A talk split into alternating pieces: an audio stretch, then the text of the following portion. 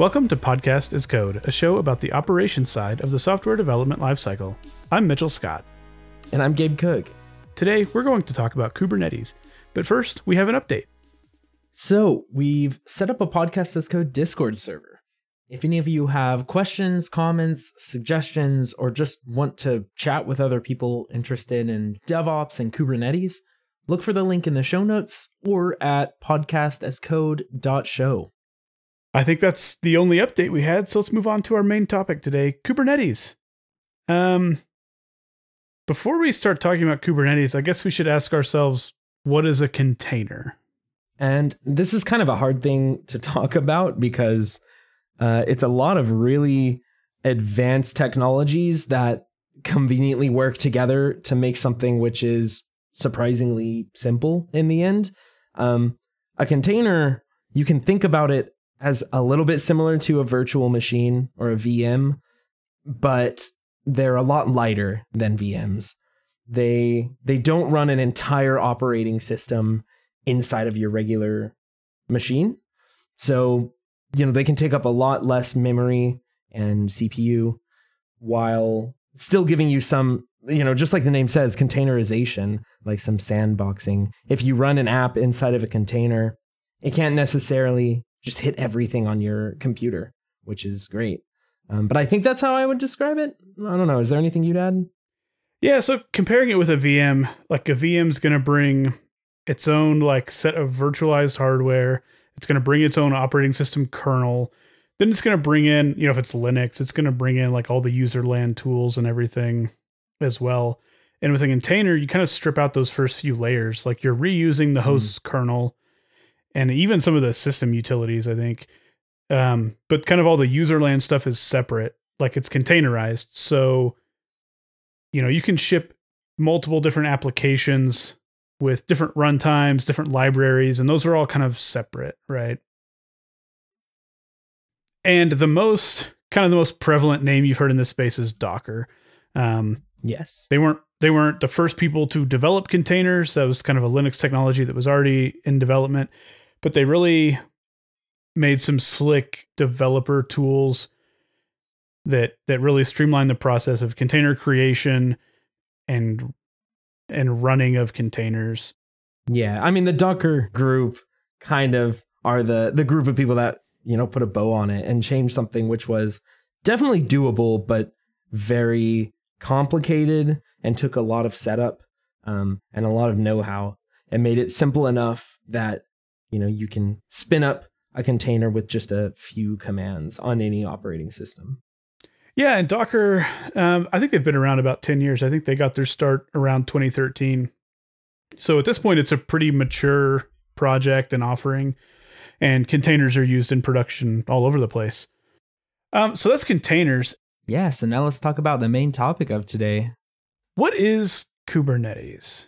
Kubernetes is a whole open source ecosystem originally created by Google, and it actually is the project that kind of seeded the Cloud Native Computing Foundation, the CNCF. So it's now, of course, a graduate of the CNCF. It is a system that deals with the deployment, scaling, automation, and management of containers. It handles a lot of different aspects of automation that containers were lacking previously.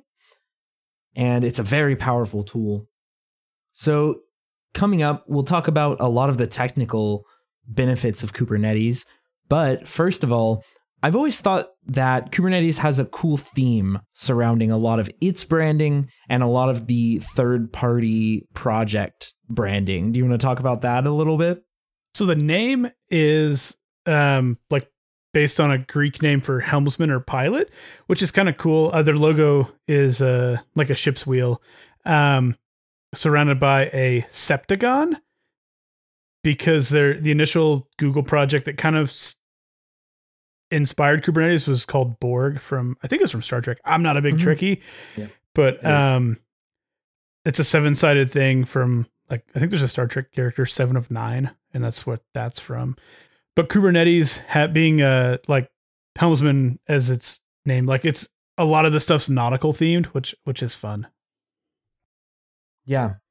Like a lot of the adjacent Kubernetes projects are nautical themed. Like you've got Helm, and for a while Helm had Tiller, and you know, there's a project called Harbor, which is a container registry for Kubernetes.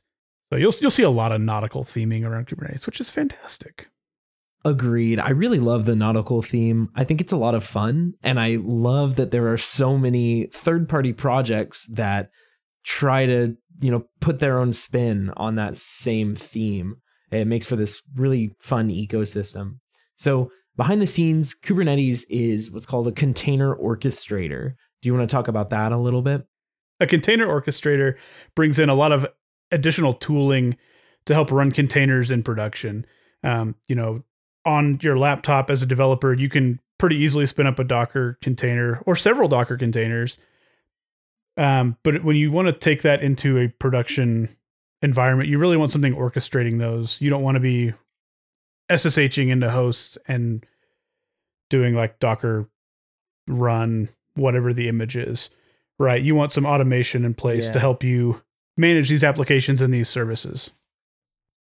Yeah, well, with Docker, and Docker is great. I think it has a lot of good use cases. But it's kind of like you are the orchestrator. Like when you're using Docker, you don't just tell it what you need. You say, okay, I want you to make this container. And again, there are ways to get Docker to kind of watch the container and make sure it stays running, but it's not super powerful. So you are the one who has to make sure that your containers are up and able to talk to each other and everything. Where an orchestrator, it's more like you just say, okay, hey, I need this container. I don't care. You know, maybe I have multiple servers and I don't care where it goes. I don't care how you do it, but this is the container I need. And then it creates it and monitors it and everything for you. Yeah. And Kubernetes is not the only container orchestrator. Docker developed one called Docker Swarm. It's not super popular in the industry. I haven't come across it anywhere in the wild. HashiCorp has Nomad, which I have seen. I have come across that when running production workloads. It's pretty well maintained. And I think is getting reasonably mature as far as feature set goes. I know a few years ago when we were evaluating using it, there were some things like multi-tenancy that it didn't support super well. Yeah, a lot of times I've seen HashiCorp Nomad pushed as a simpler Kubernetes alternative. So personally, I love running Kubernetes from home, but I see how it can be complex. So for some people, they prefer, you know, just spin up a server and put Docker and Nomad on there, and then Nomad can manage your containers. So I think maybe there's some simplicity and a little bit less to learn, but personally, I've preferred Kubernetes. Yeah, and Kubernetes definitely is complex. It is basically built on top of every major computing innovation since forever, right? Like we'll talk about some of the details later about what's going on under the hood, and it doesn't develop a whole lot of tooling itself. It relies on a lot of other things at the operating system level and at the containerization level and then the networking level that have been built before it. But it brings all that together, and that makes it complex. There's a lot of pieces running under the hood. And if you want to understand all of them, it's a pretty steep learning curve, especially if you're starting with not a lot of experience running Linux servers or anything like that. So one of the big draws of Kubernetes is clustering, right? If you have a Docker host or a handful of Docker hosts, you're going to be managing the services that run on each of those individually. So you need a container orchestrator to help distribute workloads across multiple nodes in a cluster. This is really important for production use, right? You need multiple servers. That gives you redundancy. It gives you the ability to scale out your infrastructure based on resource usage. It gives you the ability to scale down your infrastructure so that you don't have a bunch of idle servers running. Yeah, and it's nice that if a server crashes or something, if you have a little bit of extra compute capability, then Kubernetes will notice that one of the servers crashed and just move all of your applications and databases and everything over to another server in the cluster that's still running. Yeah. Which is really nice. Yeah. Kubernetes has a highly available backend that manages the configuration of all your applications. Like you said, Gabe, if a node fails for any reason, those workloads will just get restarted on another node. And potentially, depending on like what flavor of Kubernetes you're using, a new node may get spun up automatically as a result of that failure. Whereas if you were doing that on Docker directly on a node, you know, you would have to make sure that you were backing up all your configs and things somewhere else and then go manually redeploy those on a node that was still running.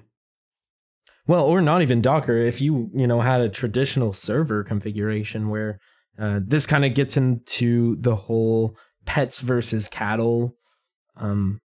In the past, you know, you would create a server and give it a unique name and spend a long time setting it up.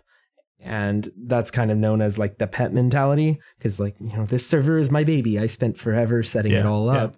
Whereas now, even with Docker, which, you know, in my opinion, is much better than a traditional server, it's still more of a pet versus cattle, where they might not even have a name. You just have a bunch of nodes that can handle your workloads, and you don't have to spend time setting them up. So if you need more, you just buy some more cattle. Yep. Then you don't feel bad about turning them off if you need to. Oh, no. I still feel a little bad. Jeez. So in a Kubernetes cluster, you'll have a couple different kinds of nodes. You'll have the control plane nodes. In the past, these were called masters. We're kind of moving away from that nomenclature. So I refer to them as controllers or the control plane. And those are going to be responsible for, they run the Kubernetes API. And we'll talk a little bit more about how all that works. They also run, generally, they'll run a service called etcd, which is that highly available backend I mentioned where configuration and secrets are going to be replicated across the nodes in the cluster. And typically you'll have at least three of these, preferably an odd number, so that if some of them go down, your Kubernetes API and therefore your Kubernetes control plane is still available. So you can do things like deploy new workloads, exec into pods, and generally do work in the cluster. I think the control plane also manages if you have, there's a certain type of resource that lets you automate tasks, schedule tasks, I mean, called the, you know, you can create cron jobs. And I think the master also handles those. Yeah, so it handles scheduling. So one of the things that happens if your control plane goes completely down is Kubernetes will lose the ability to schedule new pods or reschedule pods that have failed. So if your control plane goes down, the existing workloads will generally continue running unless they rely upon the Kubernetes API, and some things do, like those cron jobs you mentioned. But aside from that, like not all of the containers in the Kubernetes cluster will just immediately fail. They'll generally keep running while your API is down. Still not ideal because, you know, we have continuous integration and continuous deployment set up. So if our Kubernetes API goes down, for instance, our CI jobs can't run. We can't deploy updates to applications. And that's a problem. Yeah. Although it's nice that you can lose the entire control plane. And at least ideally, all of the websites should keep functioning as expected. Yeah. Yeah. So that brings us to the other kind of node, which is a worker. And these are the ones, they run all the pods. So they are most comparable to like a Docker host. They're running the actual containers. They're interfacing with the network. You know, network traffic is not going through the controllers. It's hitting the worker nodes directly through like kubectl. So yeah, these are going to be your nodes that have a lot of CPU, a lot of memory. The control plane nodes don't necessarily have to. Of course, that depends on the size of the cluster you're running and how busy your Kubernetes API is. But in general, the control plane nodes can be pretty reasonably sized and the workers are going to be larger. You can have kind of any number of workers that you want. There's no hard and fast rule about an odd number, for example, or anything like that. You probably want at least two so that if one goes down, you still have the ability to run workloads somewhere. If you have two, they will get rescheduled to another worker that's running if something happens to the one where the pods are running originally.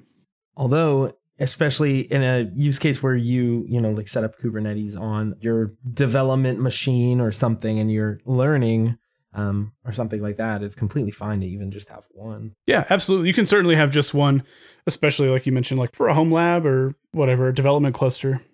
A really good way to run this in a development environment is a Kubernetes flavor called K3s. It will let you run a controller and a worker on the same instance, the same node. So if you're wanting to get started in Kubernetes and you don't care about setting up a big cluster or anything like that, K3s is an awesome way to get started because it lets you do essentially a single standalone Kubernetes node that does it all. It does the control plane. It runs a worker as well. And that's not to say that that's what it's limited to. You can run K3s clusters, and it's a production-ready system for that too. Gabe, I think you and I both run K3s at home, right? Yeah, that's what I run here in my house.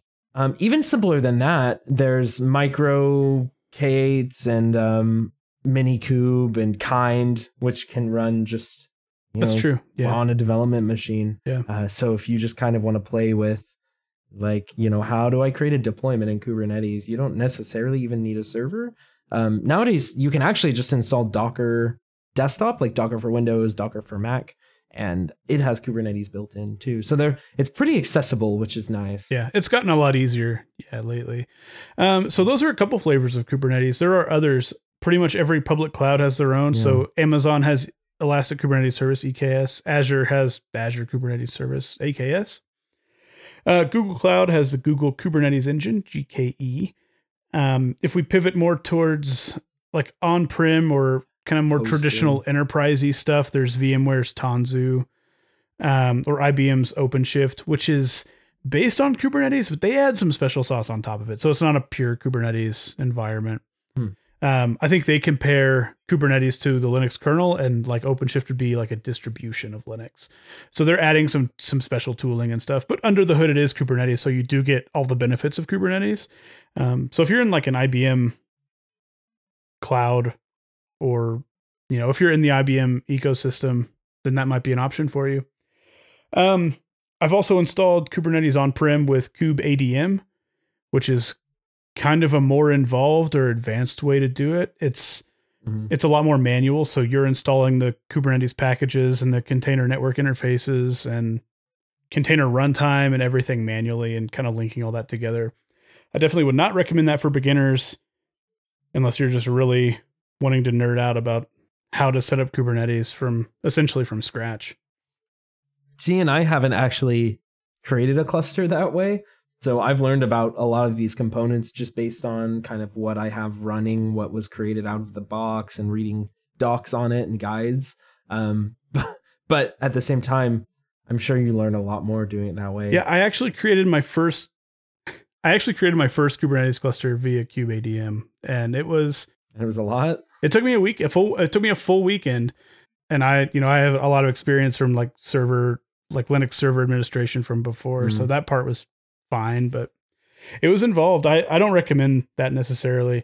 The easiest way is definitely the cloud platforms, because you basically press a button in their console and then you wait however long it takes, and they give you a Kubernetes service. You say that, but K3s is a single command.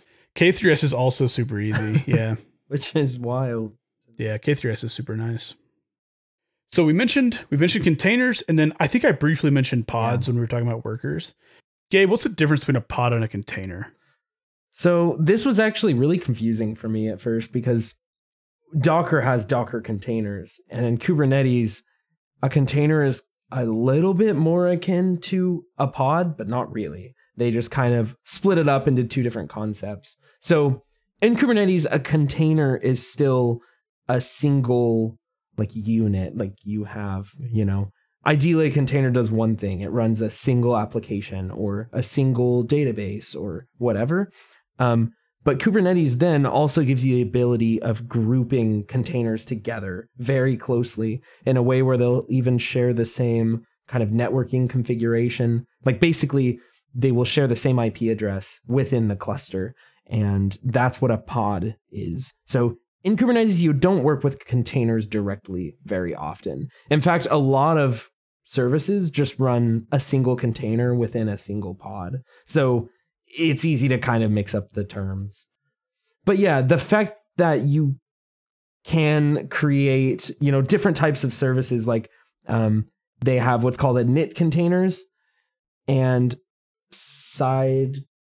Are they actually called sidecars? They're not actually. They're like additional containers, also sometimes called sidecars, and nowadays ephemeral containers. The fact that you can set all these up is really powerful. So init containers will start up before your main ones do.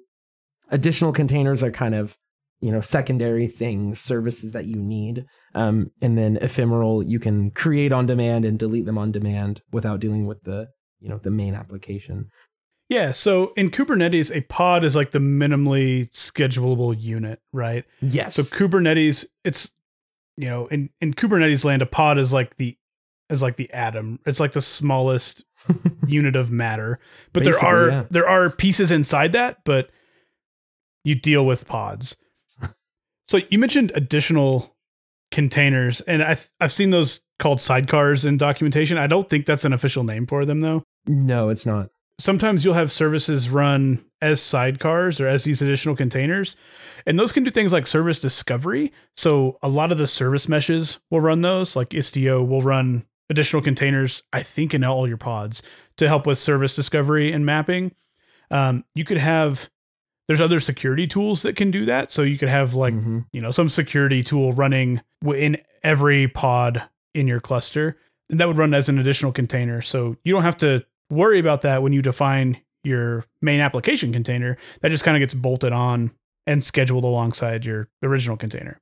So it's pretty powerful, but it does make for some learning curve. And you're like, pods, but also containers. Yeah, wait, so a Docker container is a pod? And it's like, well, no, not really. It's confusing. Yeah, so to be clear, there's pods, and then pods can have multiple containers, but containers can only be in one pod. Mm-hmm. Another useful example is if you have an application that doesn't understand HTTP, but it's a web server. So a lot of PHP servers will be like this. They use something called fastCGI, which is just different than PHP, so you can't necessarily just expose them to the internet directly. I'm sure there are other services that use fastCGI, but in Kubernetes, you can set it up in a way so your main container runs the app, then you have an additional container that runs a little proxy service that translates to HTTP, and then you can just expose HTTP from the pod so that you don't have to deal with all of that weird configuration in the cluster. What gets exposed is just standard HTTP. We all use it. Yeah, and this helps conform to the like one thing per container rule that's best practices. Yeah. You don't want to be building containers with like your main application and also like Nginx or also a security tool bundled in. It's better to run those separately, and Kubernetes letting you run all those in the same pod that gets scheduled together is a really nice way to accomplish that. Yeah. And actually that kind of leads to namespacing too. It's interesting how many levels of isolation you have. Like you have a cluster, and then in the cluster you have what's called a namespace. You have multiple namespaces to split up different applications. And then within a namespace, you might have an app and its database running. And then inside of the app, there might be multiple containers. So there's a lot of levels, but it equates to being able to do many different deployment strategies. Yeah, you mentioned ephemeral containers. That's kind of a new feature that I haven't used a whole lot yet because I'm still getting some of my clusters up to 1.25 when that feature was released. Have you been able to play with it much? I've used it a little bit. It's pretty cool. They added a new command, which we can link to their documentation on this, which is just kubectl debug. And it's interesting. It lets you run a new container. So sometimes it's a debugging image or something like that within the pod, the existing running pod, temporarily. And then whenever you're done with it, it goes away, which in the past was not doable. When you created a pod, you set which containers it should have, and that could never change. So it's interesting, but it's also very useful for debugging, looking at like network logs, tracing, or, for things called, there's something called a distroless Docker image. And that's basically, it's more secure, but honestly more annoying. It doesn't have any of the standard Linux tools. Ideally, it doesn't have anything except your application, maybe some, HTTP certificates and time zone information, and that's it. So if you need a debug, you are kind of in trouble. So it's nice that you can spin up an ephemeral container and kind of hop in. Right, because the best practice for building these containers is you're not including a lot of tools. Like you're not including ping and traceroute and dig or NSLookup or anything like that. You are only including the bare minimum of the things that you need to keep the image sizes small so that your image pulls are short. You don't have a lot of packages in your container to be like vulnerable for security issues and whatnot.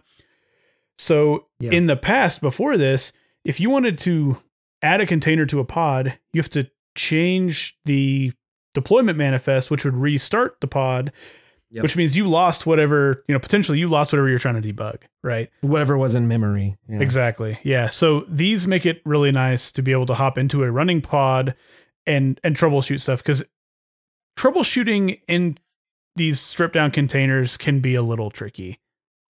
Yeah. And like you said, it's good from a security standpoint. I mean, I'm sure, you know, like you said, traceroute and ping, these are very old commands with a lot of history. I'm sure they're safe. But at the same time, the more things you have in a container, the more chance there is that something can get taken advantage of. So it's cool if you can exclude all of those, and like an application turns out to have an exploit and somebody can, you know, actually get in a shell and do what's called an RCE, a remote code execution exploit. They won't have anything available. There's nothing to exploit because the container is so minimal. Yeah, and ideally you're running like not as root, so they can't like do anything. Yeah, so that's another nice thing, actually. In the past, it was hard to not run servers as root, so it's nice to be able to, you're right, isolate processes and then limit them to not be root users. Let's change gears a little bit and talk about some of the pieces that make up Kubernetes, or some of the things you have to think about when you use Kubernetes. And I guess we could start with storage. Storage is kind of tricky. It's something that Kubernetes has some solutions for, but you know, it doesn't necessarily solve anything itself. It relies on other technology to solve some of the tricky parts with storage.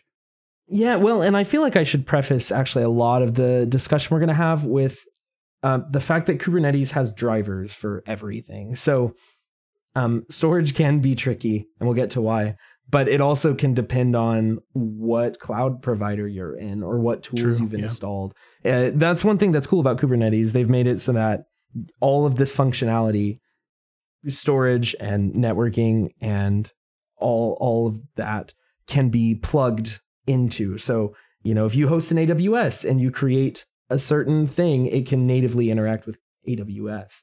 Yep. And then same thing if you are in Google or at your house. So there are pros and cons to all of these, and it kind of depends on how it's hosted. So storage is really important, especially in a container environment. So if you've ever hosted an app on a server, you know, you might be used to just saying, okay, let's make a directory and put files there. But with a container, by default, whenever that's restarted, any changes to the file system will be gone. So that's why persistence and storage is important, because, you know, if a user uploads an image and then you restart the app, that image is not there anymore. So Docker has this, Kubernetes has this too. They have a lot of different ways to manage storage, and it's not usually just hosted directly on the node, because if we have a cluster with 3 nodes and we have an application, it could be deployed to any one of these. So we can't just say, oh yeah, you know, use the file system on the current node, because that's not predictable. In Kubernetes, you create what's called a persistent volume. And there's a lot of different tools that will manage this, you know, either inside the cluster or out of the cluster in some cloud provider. Then you can mount that volume to a specific location in your container. Yeah, and there's kind of two classes of storage, or two types of storage in Kubernetes. There's read-write once and read-write many.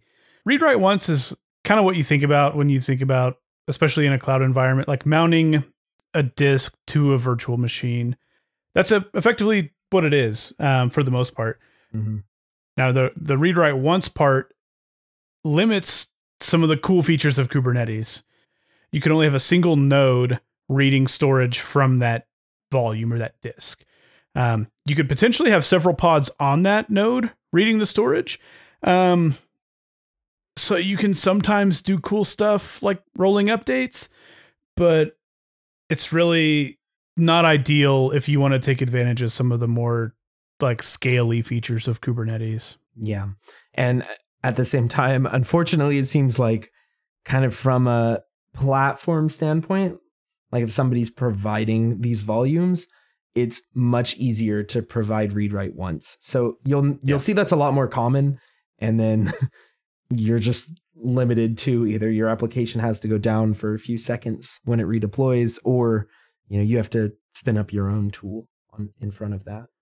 Yeah. So the most common way to mount a read write once volume is some kind of block storage. So in like Amazon land, that'll be an EBS volume that just gets attached directly to the VM that your Kubernetes node is running on. One thing to keep in mind with some cloud providers is these volumes are typically limited to specific availability zones.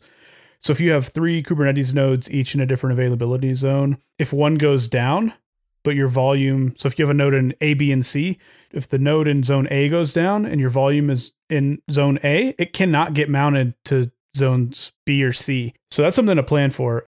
I know Google Cloud has regional disks where you can have these block level volumes in multiple zones, but that feature is not universal across the cloud providers. So it's something to pay attention to when you architect this stuff. Read Write Mini, you'll come across it as RWX in documentation.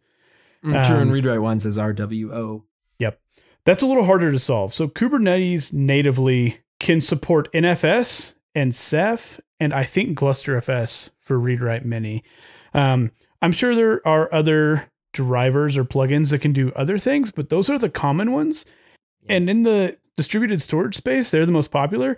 NFS is kind of the easiest. It's also the worst. It has a lot of downsides. Yeah, it is the oldest and kind of the easiest to get going. I haven't personally played with GlusterFS. I did use Ceph once.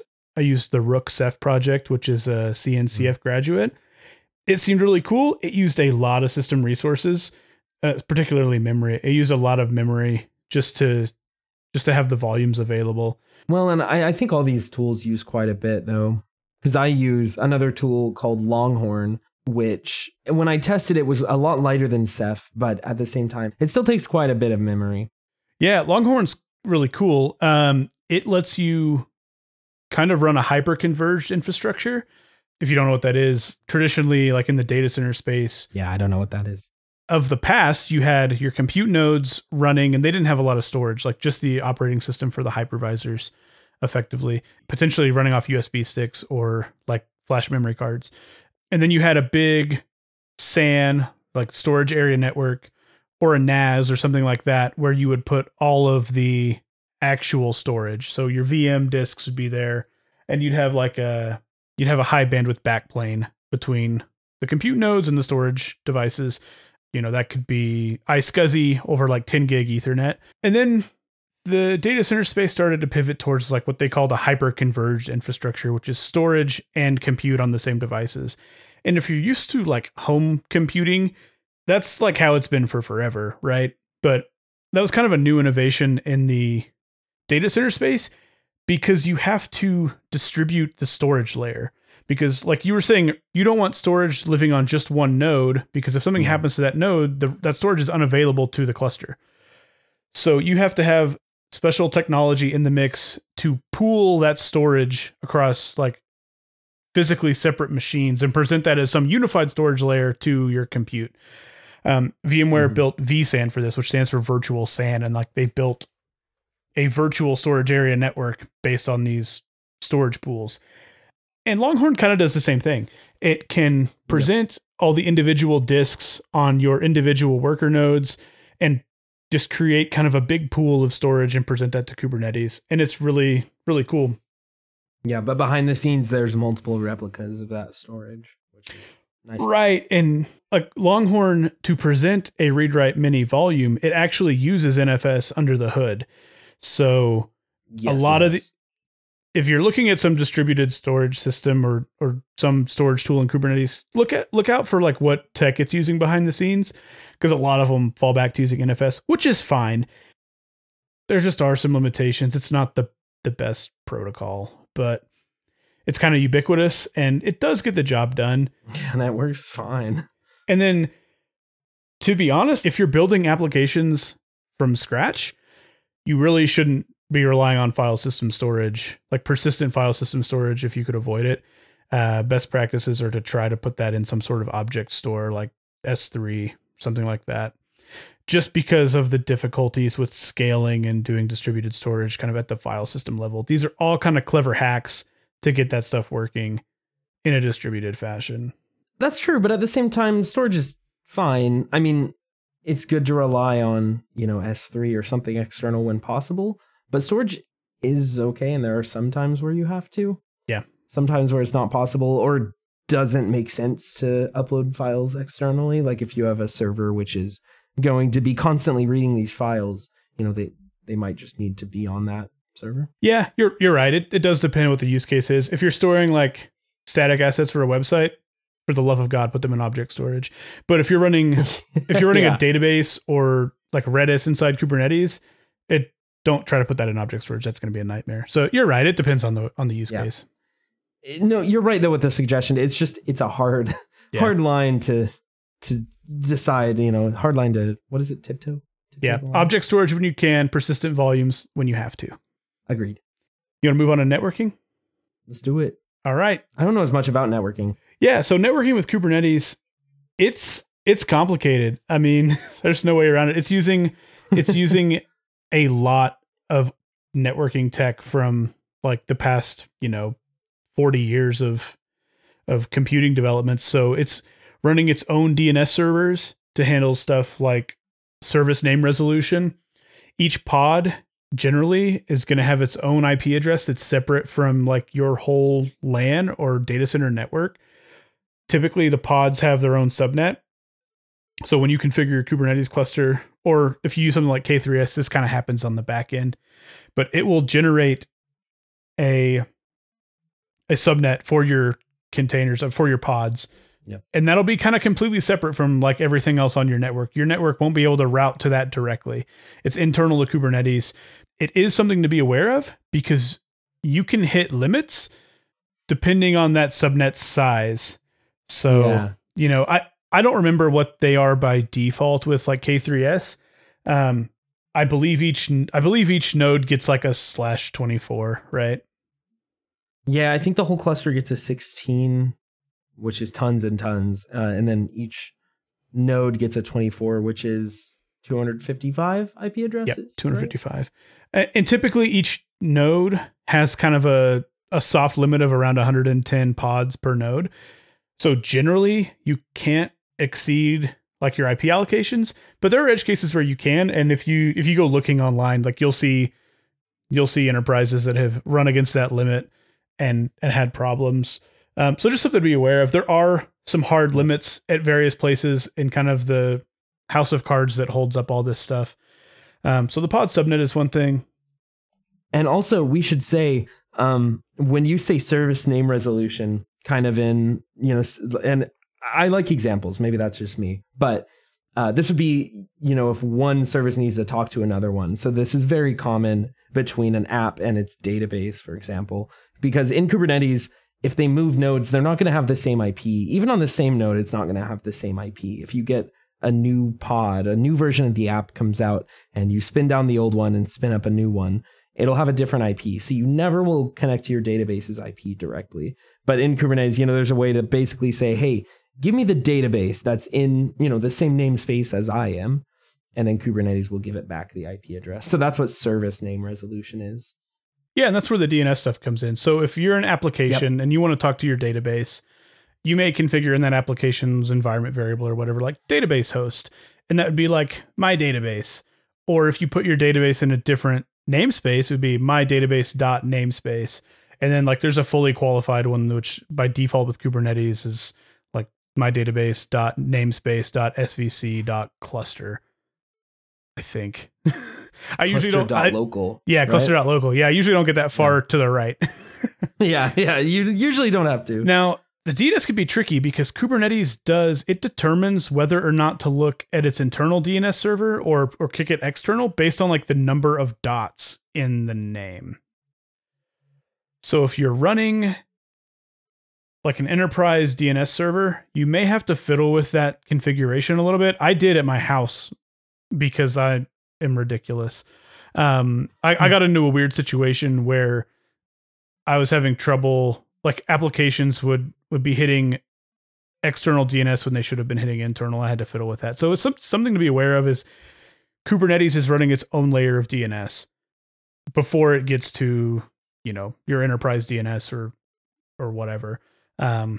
So I had that same issue because I host my ad blocking DNS in Kubernetes and I had to make it not accidentally loop to itself. So yeah, I saw similar things. Yeah. So Kubernetes, you install, or it's installed for you, depending on the tool, a container network interface.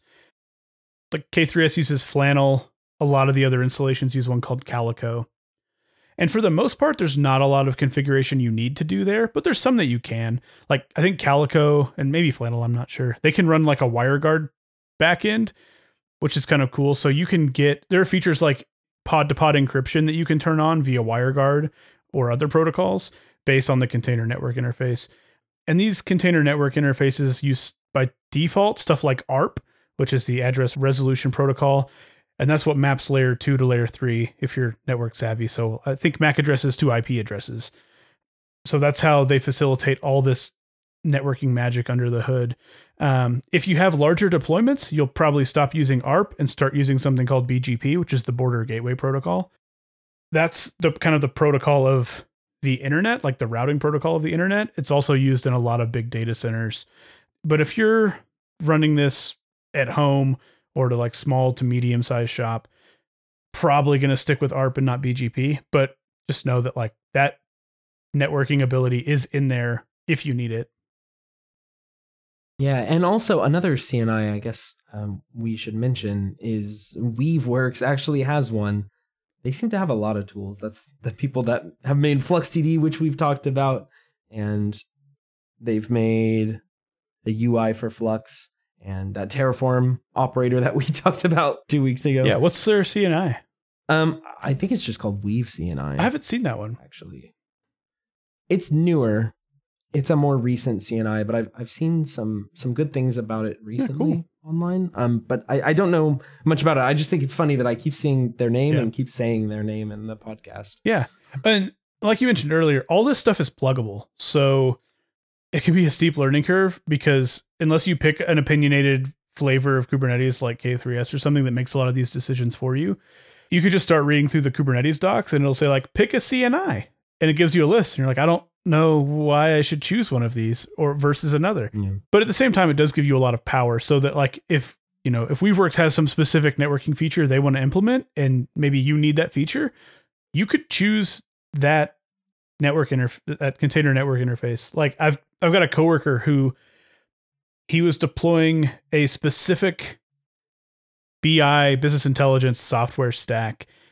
And for reasons known only to that company, they required static IP addresses, which in Kubernetes typically is not a thing. Like they're all dynamic because you want to be able to throw away pods and, not care about IP addresses. It's something you're not really supposed to care about, but he needed to.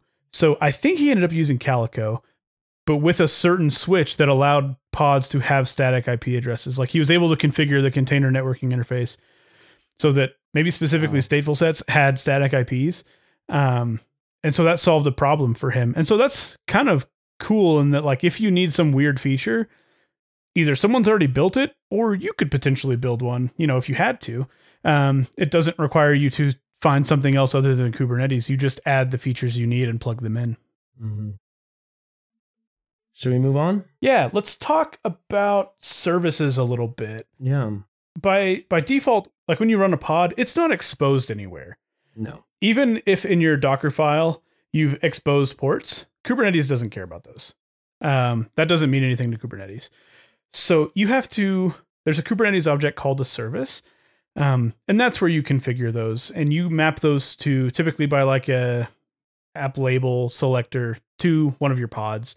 And you say like, expose this container port as this service port. And you can choose different types. There's a few, there's like node port, which is not, I don't like using the node ports. There's a certain port number range you're limited to, right? Yeah, they start up in like the 30,000. Yeah, like the 32,000 range of ports. Yeah. And so, I mean, the nice thing about those is you will have the same port number on each node. So you can set your load balancer, if it's outside of Kubernetes, to point at that port. The annoying part is They're not standard ports, right? It's not 80, it's not 443, it's not 25, it's 32, whatever, and it's random. It's stable once you build out the service. Yep. So node ports are one. Cluster IP is another. That will give the service an inside Kubernetes IP across the cluster. So not exposed externally. And that's useful. Yep. Not exposed externally at all, which is useful, you know, for like a database, which you don't want exposed externally in most cases. Right. So that would be if you want another Kubernetes application to talk to this service, like a database service. Yep. You can actually set the cluster IP to none and they will not give it a cluster IP. So what happens in that case is when you're like, let's application database scenario, when your application queries Kubernetes DNS for that service name, the Kubernetes core DNS service will return all of the individual pod IPs, on that internal pod network. If you have a cluster IP, if you have it not set to none, it'll return kind of the kubeproxy, like load balancer IP, which is kind of in the weeds, but there are situations where you might want to do that. So let's see, we talked about node ports, talked about cluster IPs, and then there's also load balancers, which by default don't do anything. You need some sort of a system that can work with that. So in the cloud environments, for example, it'll give you an actual native load balancer. So if you have, a Google Cloud cluster, a GKE cluster, it'll actually create a native Google load balancer for you. And there, are tools to do that, in a self-hosted way too. But basically, you want a static IP address that points to that service specifically, and when you create a load balancer. And these are like external IPs, like not internal Kubernetes IPs. In the case of the cloud environments, they're actual external publicly routable IPs on the internet. If you're like a self-hosted or on-prem deployment, they're usually like LAN IPs or like your data center network IPs. A service that we've used for this and we've had pretty good success with is one called MetalLB. And kind of like we talked about with the other networking pieces, it can use ARP or BGP for its discovery protocol and routing protocol. But it's pretty cool. You configure it with a pool of IP addresses that it can assign, and then it will assign them as you create these load balancer services. And then whatever node your service or your pod with that service is running on, it'll get proxied correctly. And it's really slick. I've had no issues with it. I don't know that we're using it in production anywhere.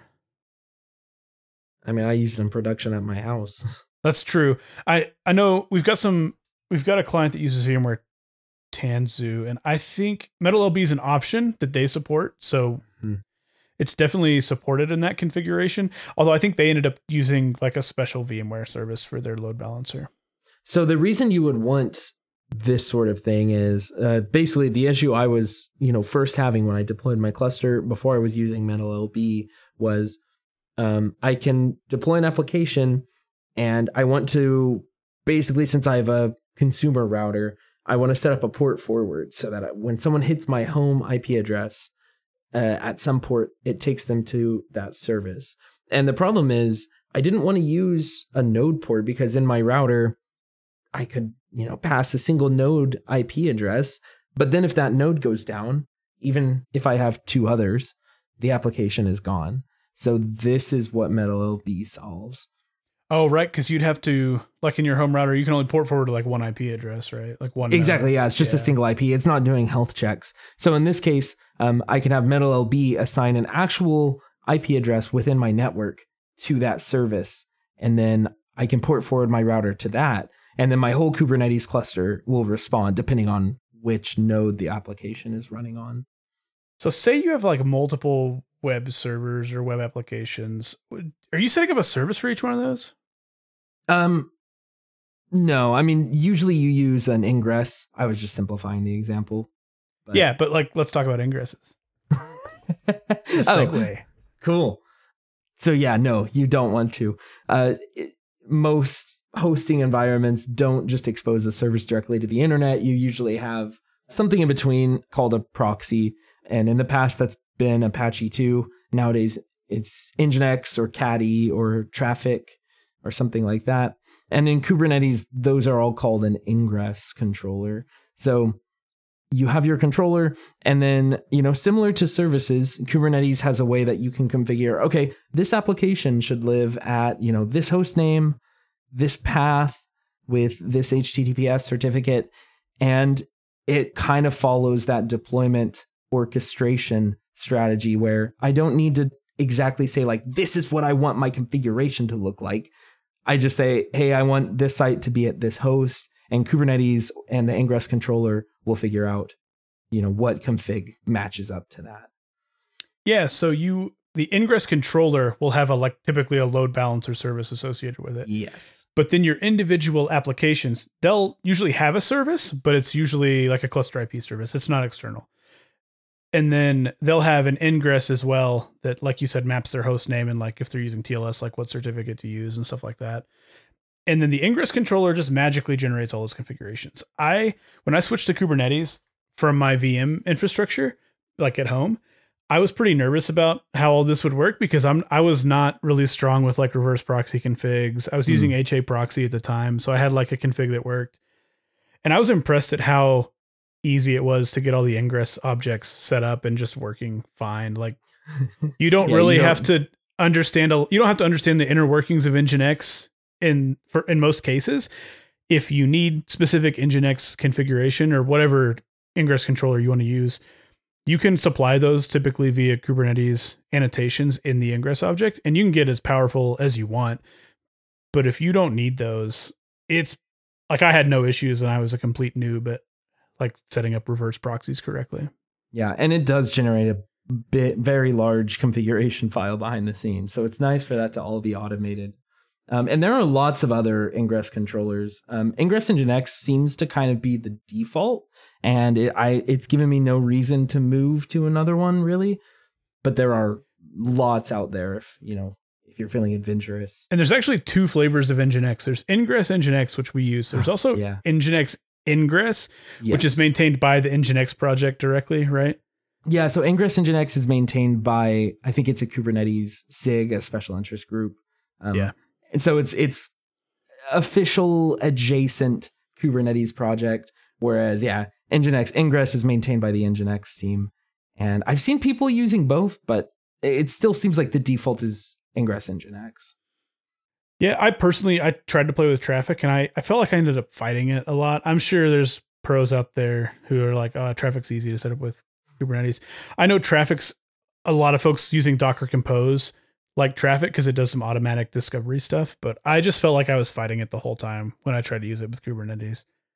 Yeah, Traefik added a lot of specialized configuration just for it and was less standard, which I was a little frustrated by. And there were lots of others. I can't think of any examples right now, but I've tried. I played with Contour, which I think it uses like the Envoy proxy under the hood. HAProxy has one, or there's one that uses HAProxy, which I originally tried because I was coming from HAProxy and I thought, oh, I'll just import my config as a config map. And like that wasn't required at all. It didn't help. So I moved to Ingress Nginx because it seemed better documented than whatever I was using. Nice. I think that's all on Ingress, is honestly. It's weird that it's a simpler topic. I guess we could mention, I'll just say that. We should also mention that Ingresses don't, at least as far as I've seen, don't really limit you either. They still allow you to do lots of configuration. Kubernetes has things called labels and annotations, which labels are used to kind of add metadata for filtering and searching and getting things later. And then annotations are a lot of times for configuration. And that's how Ingresses work. If you need any special Nginx config, or, you know, some weird special case, it's not like the Ingress is so simple that you can't do that. Ingress Nginx has a lot of different annotations they support, so you probably can do whatever you need to do. Yeah, they have a lot that they support in the regular Kubernetes format.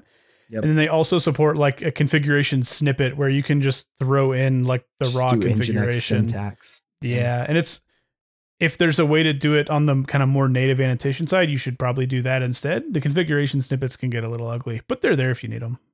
Yep. So let's move on to application lifecycle. Yeah. Yeah. So we've talked about kind of the standard of like, I have an application and it has a database. So let's talk about what that would look like. Like what kind of objects are you deploying in Kubernetes to get that to work? So like an application, let's say it has some persistent storage, which we've solved for earlier.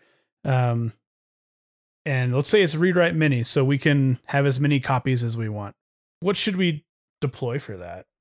Yeah, so there's three different kind of, at least built-in, you know, application controller configurations, resource types. There's deployments, stateful sets, and daemon sets. So usually, if an application can be stateless and it can move around just fine, you know, you can do what's called blue-green, which means this is especially doable if you have, you know, no storage and an external database. Usually you can run multiple versions of your application or multiple instances. So if you deploy a new version, you can create the new one, wait for it to be healthy, and then get rid of the old one. You know, this is a very stateless workflow, and you use a deployment where you can't really predict what node it's going to go on. But you also don't really care. The stateful set will be for the database, which is more stateful. You want it to be a little bit more predictable. Storage should stick with the node, and it's not just throw it anywhere. And then a daemon set doesn't really fit here, but that's more for cluster level services that you need to run on every single node. So yeah, in this case, you'd have a deployment for the app, stateful set for the database. Yeah, so some of the differences between stateful set and deployment. A deployment generates a replica set, and then it generates pods. And you can have as many replicas of those pods as you want to or you need to. But each pod has like a kind of a randomly generated name, right? It'll have like the deployment name and then dash. And then just a bunch of letters and numbers. A bunch of random letters. So they're not super easy to address individually. Like that's just not our use case for deployments. A stateful set will generate pods, but they will have predictable names. So if you have three replicas of your database, right, you'll have like db-0, db-1, db-2. And that can be useful in certain scenarios. You know, if an application needs to talk to specific, like, you know, for whatever reason, maybe an application, you give it like database host 1, 2, and 3. You can give it those names, and they're always going to be there unless you change them or replicas, in which case they'll change. But between restarts or anything like that, those names will be consistent. And even through upgrades and things. Right, yeah. Through almost anything, they'll be consistent.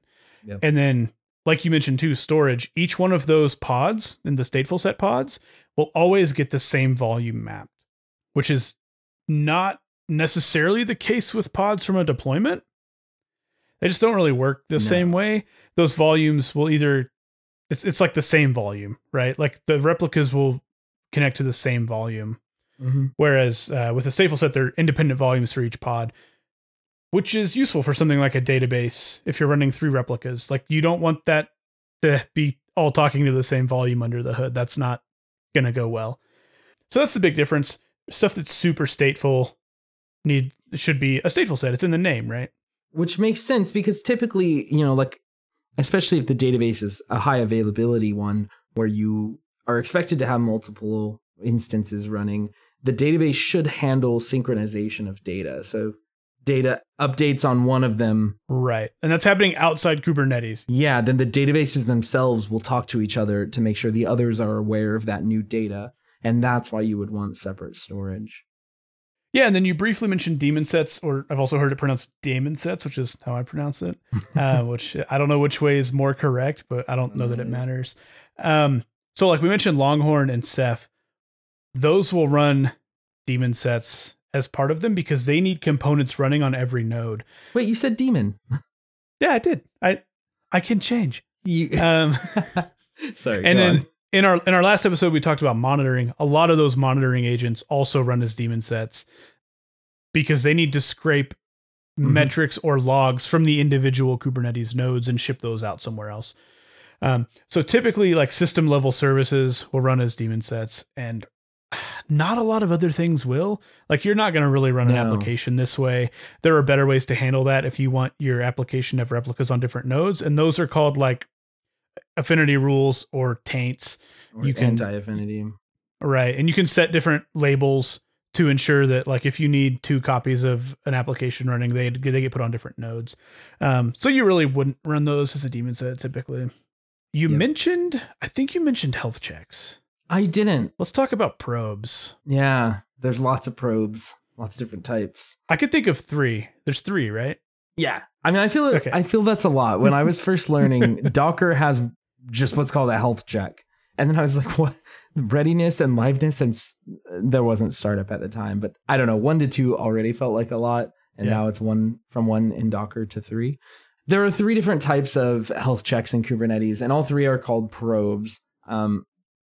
There are, different methods they can run either over HTTP, or they can run a command, or nowadays they can run gRPC, or I think there's a few different other built-in methods you can do.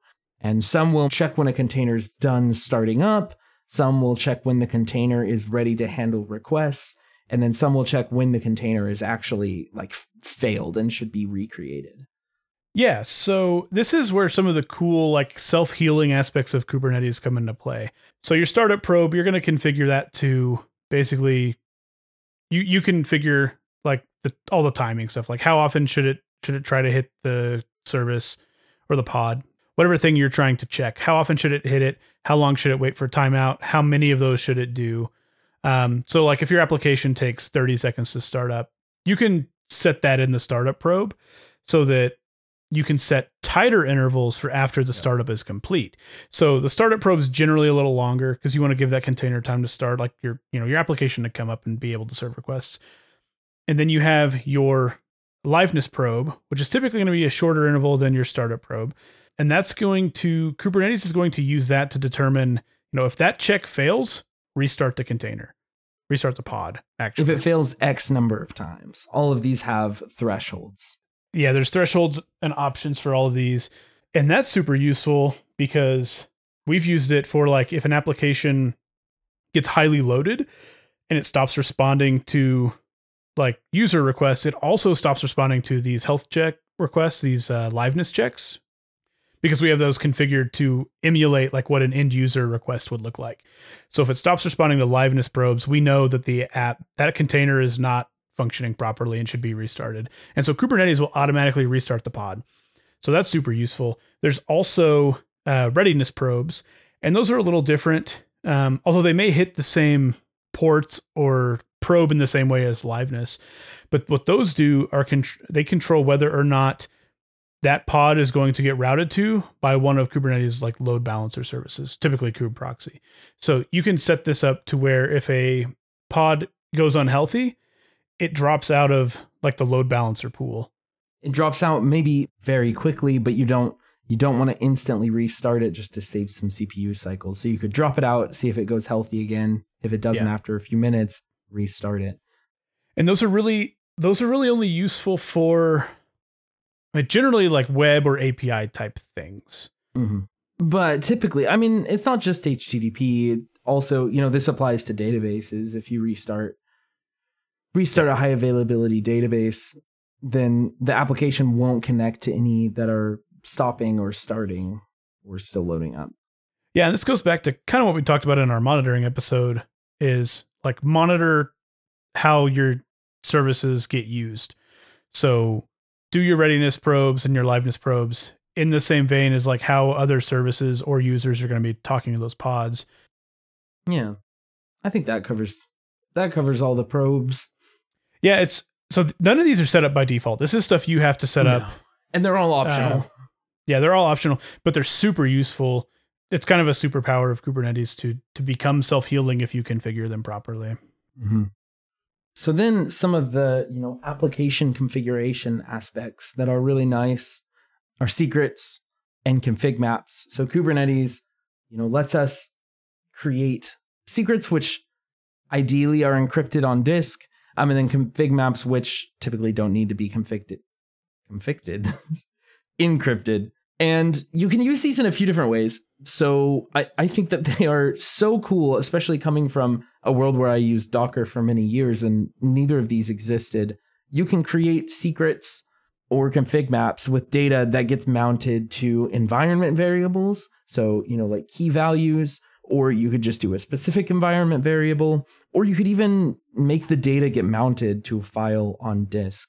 It's really, really cool that you can, you know, use this standardized single configuration interface to work with IMVs or files in the file system, or really, you know, anything within a pod.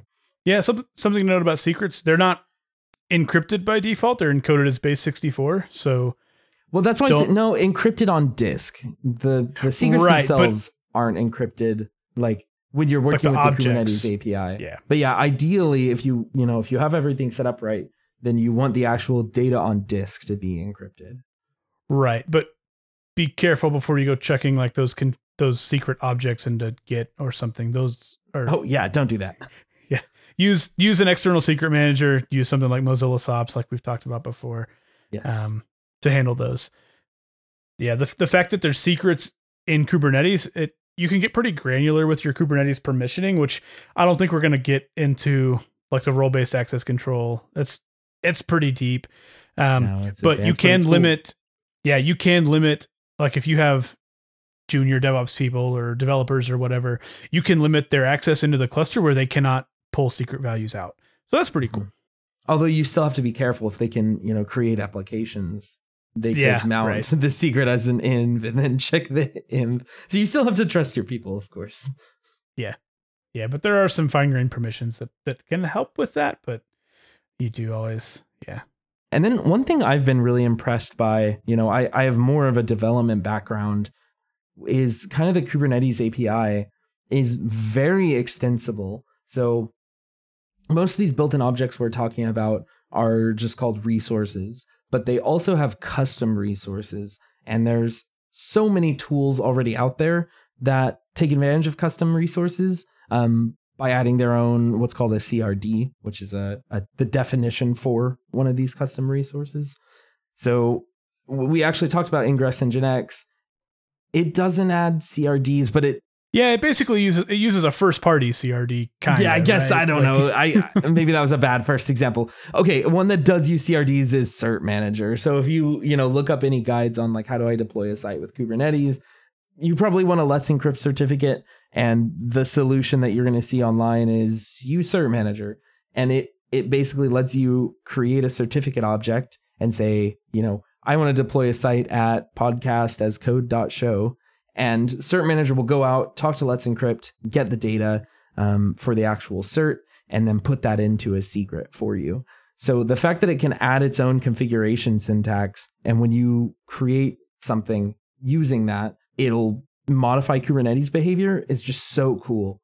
There are other tools like external DNS, which lets you automatically update DNS records in some cloud provider to match your ingresses in Kubernetes. There's Crossplane, which can deploy cloud resources based on what's in Kubernetes. There's even stuff like we saw one called Postgres Operator, which I haven't actually used, but it looks cool. It creates a Postgres instance, and you can deploy many apps to use it by just dynamically creating users and databases in Kubernetes config. So the fact that that API is extensible, and it's all, you know, public open source SDKs, I've actually written operators that modify Kubernetes behavior, and I had a really good time. It just has a cool API as a developer. Yeah. You know, if you want to work with Kubernetes and you have a good idea, it might be totally doable.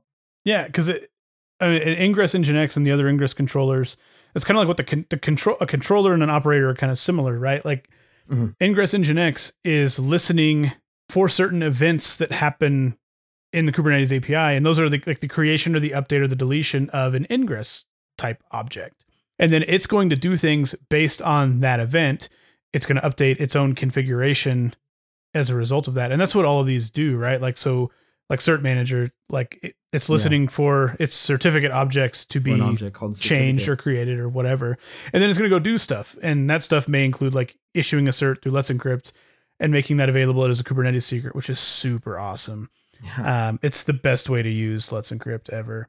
It is. It just takes out so much manual burden. All the worry that I used to have of making sure that, you know, cert bots renew task ran nightly and stuff is solved, because if Cert Manager isn't running, then there's a standardized way to check that in Kubernetes, which is really nice. Yep.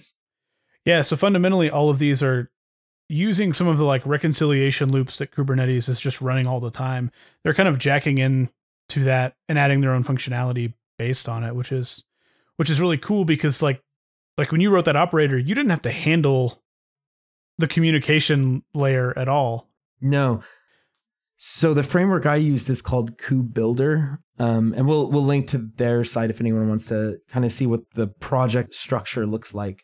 But basically, I would, for each resource I wanted to add code for, well, what should I do when a resource gets created? What do I do when one gets changed or updated, it calls? And what do I do when one gets deleted? And then you write your own code that synchronizes Kubernetes state with whatever tool you're integrating it with.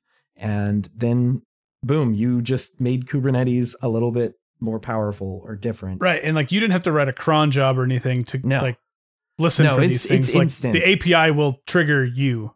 Yes. Yeah. It uses webhooks behind the scenes, so it knows right when it happens. It's pretty awesome. Crossplane is this taken almost to a ridiculous level of using the Kubernetes API to basically become something kind of like Terraform. In fact, organizations have entire Kubernetes clusters just dedicated to running Crossplane on them, and they don't actually run applications on them. But the Kubernetes API is so powerful, they use it to reconcile all their infrastructure as code into like real infrastructure, which is just kind of crazy, but it does show how powerful the Kubernetes API can be. Definitely. Man, we mentioned a lot of stuff. Yeah. What we haven't talked about is like, how do you interact with Kubernetes? Like, you know, once it's running, like, what do you use to, how do you work with it? That's true. There's a lot of different ways, though. Kind of the standard way is a command line tool called kubectl, but there's one I really like called K9s.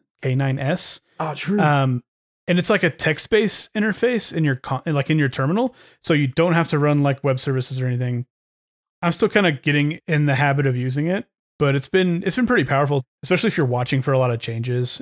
I like it better than like the, you know, kubectl, like git pods -watch or whatever. -w for watch. -w. Yeah, because that one just outputs the events. It'll just output a new line for anything that changes, where K9s will update the output. You know, if there's new pods, they'll get added in the list. And if they go away, they'll get deleted, which I wish is how kubectl -watch worked. -watch. It's pretty slick. Yeah, I really like it. One that you showed me about, I think. So K9s is really good for navigating like your cluster or clusters, you know, multiple contexts. But one you showed me kind of enhances the native like log output of Kubernetes. It's called Stern. You know, sticking with the nautical theme that a lot of the Kubernetes stuff has. And it's, you know, Stern for like the end of a boat. It's basically tail for Kubernetes logs. And you can do really cool things like supply prefixes, and it'll monitor any pod with that prefix and just output the logs, and it can colorize them and do other cool stuff. But it's a good one too. Mm-hmm. Yeah. It's frustrating typing out the whole like kubectl log command, and that's only for a single container. So I like just being able to run Stern with the current namespace and let it log everything. Yeah. And what I like is, with Stern is, you know, if you go to restart a pod, but you want to watch its logs, when it restarts, it's going to get a new name. So your kubectl logs container or pod name, that's going to stop loading like log lines, but Stern it's there for you. And then I'm a big networking nerd. Like, that's kind of how I got started. So I find it really frustrating. My go-to when there's any problem is to hop in the container and start looking at like what's going on in the DNS, pinging stuff. And like we mentioned earlier, for the most part, these containers don't have those diagnostic tools installed for space saving reasons and the other things. So there's a container called Netshoot that I really like to add. And I haven't used the ephemeral containers much, but it would be perfect for that. Mm-hmm. I just kind of run it as a one-off in the namespace. And it comes with, you know, it has dig, it has NSLookup, it has ping and traceroute and curl, and any network troubleshooting tools you would want are like already in that container. So you just either like kubectl like run that container, or with these ephemeral containers, that would be perfect, is like jack that into whatever pod you're trying to troubleshoot, and then it will bring your whole network toolbox there for you. And then you don't have to do junk like execing into a pod and installing stuff, because that's not great, right? Like, you know, we've all done that of like getting an Alpine container and APK add like DNS utils or whatever. But nowadays, most of my containers are non-root, so I try that. Right, and so you can't even do that. It just like kicks me, and I have no tools anyways. So yeah, no, it's definitely helpful to be able to bring your entire toolbox in a single container anywhere you go. It's super nice. Also, Helm is really nice. I think we kind of covered it in the GitOps episode, but it advertises itself as a package manager for Kubernetes. Really behind the scenes, it's this really powerful templating engine, which is, you know, super useful because applications all, you know, take configuration in different ways and have volumes in different places. So it's nice to have people creating charts out there where you can just say Helm install whatever app I need, and you know their chart will handle a lot of that configuration for you. So that's one that I love. Yeah. I think that's it. Thanks for listening. Our website is podcastascode.show. If you would like to suggest topics for us to cover or have feedback on topics we have covered, send us an email or hit us up on Discord. Our address is contact@podcastascode.show. Join us in a fortnight to discuss a real-world example of a highly available dual data center, dual cluster Kubernetes architecture. That's going to be a lot of fun. Can't wait to talk to you guys in that one.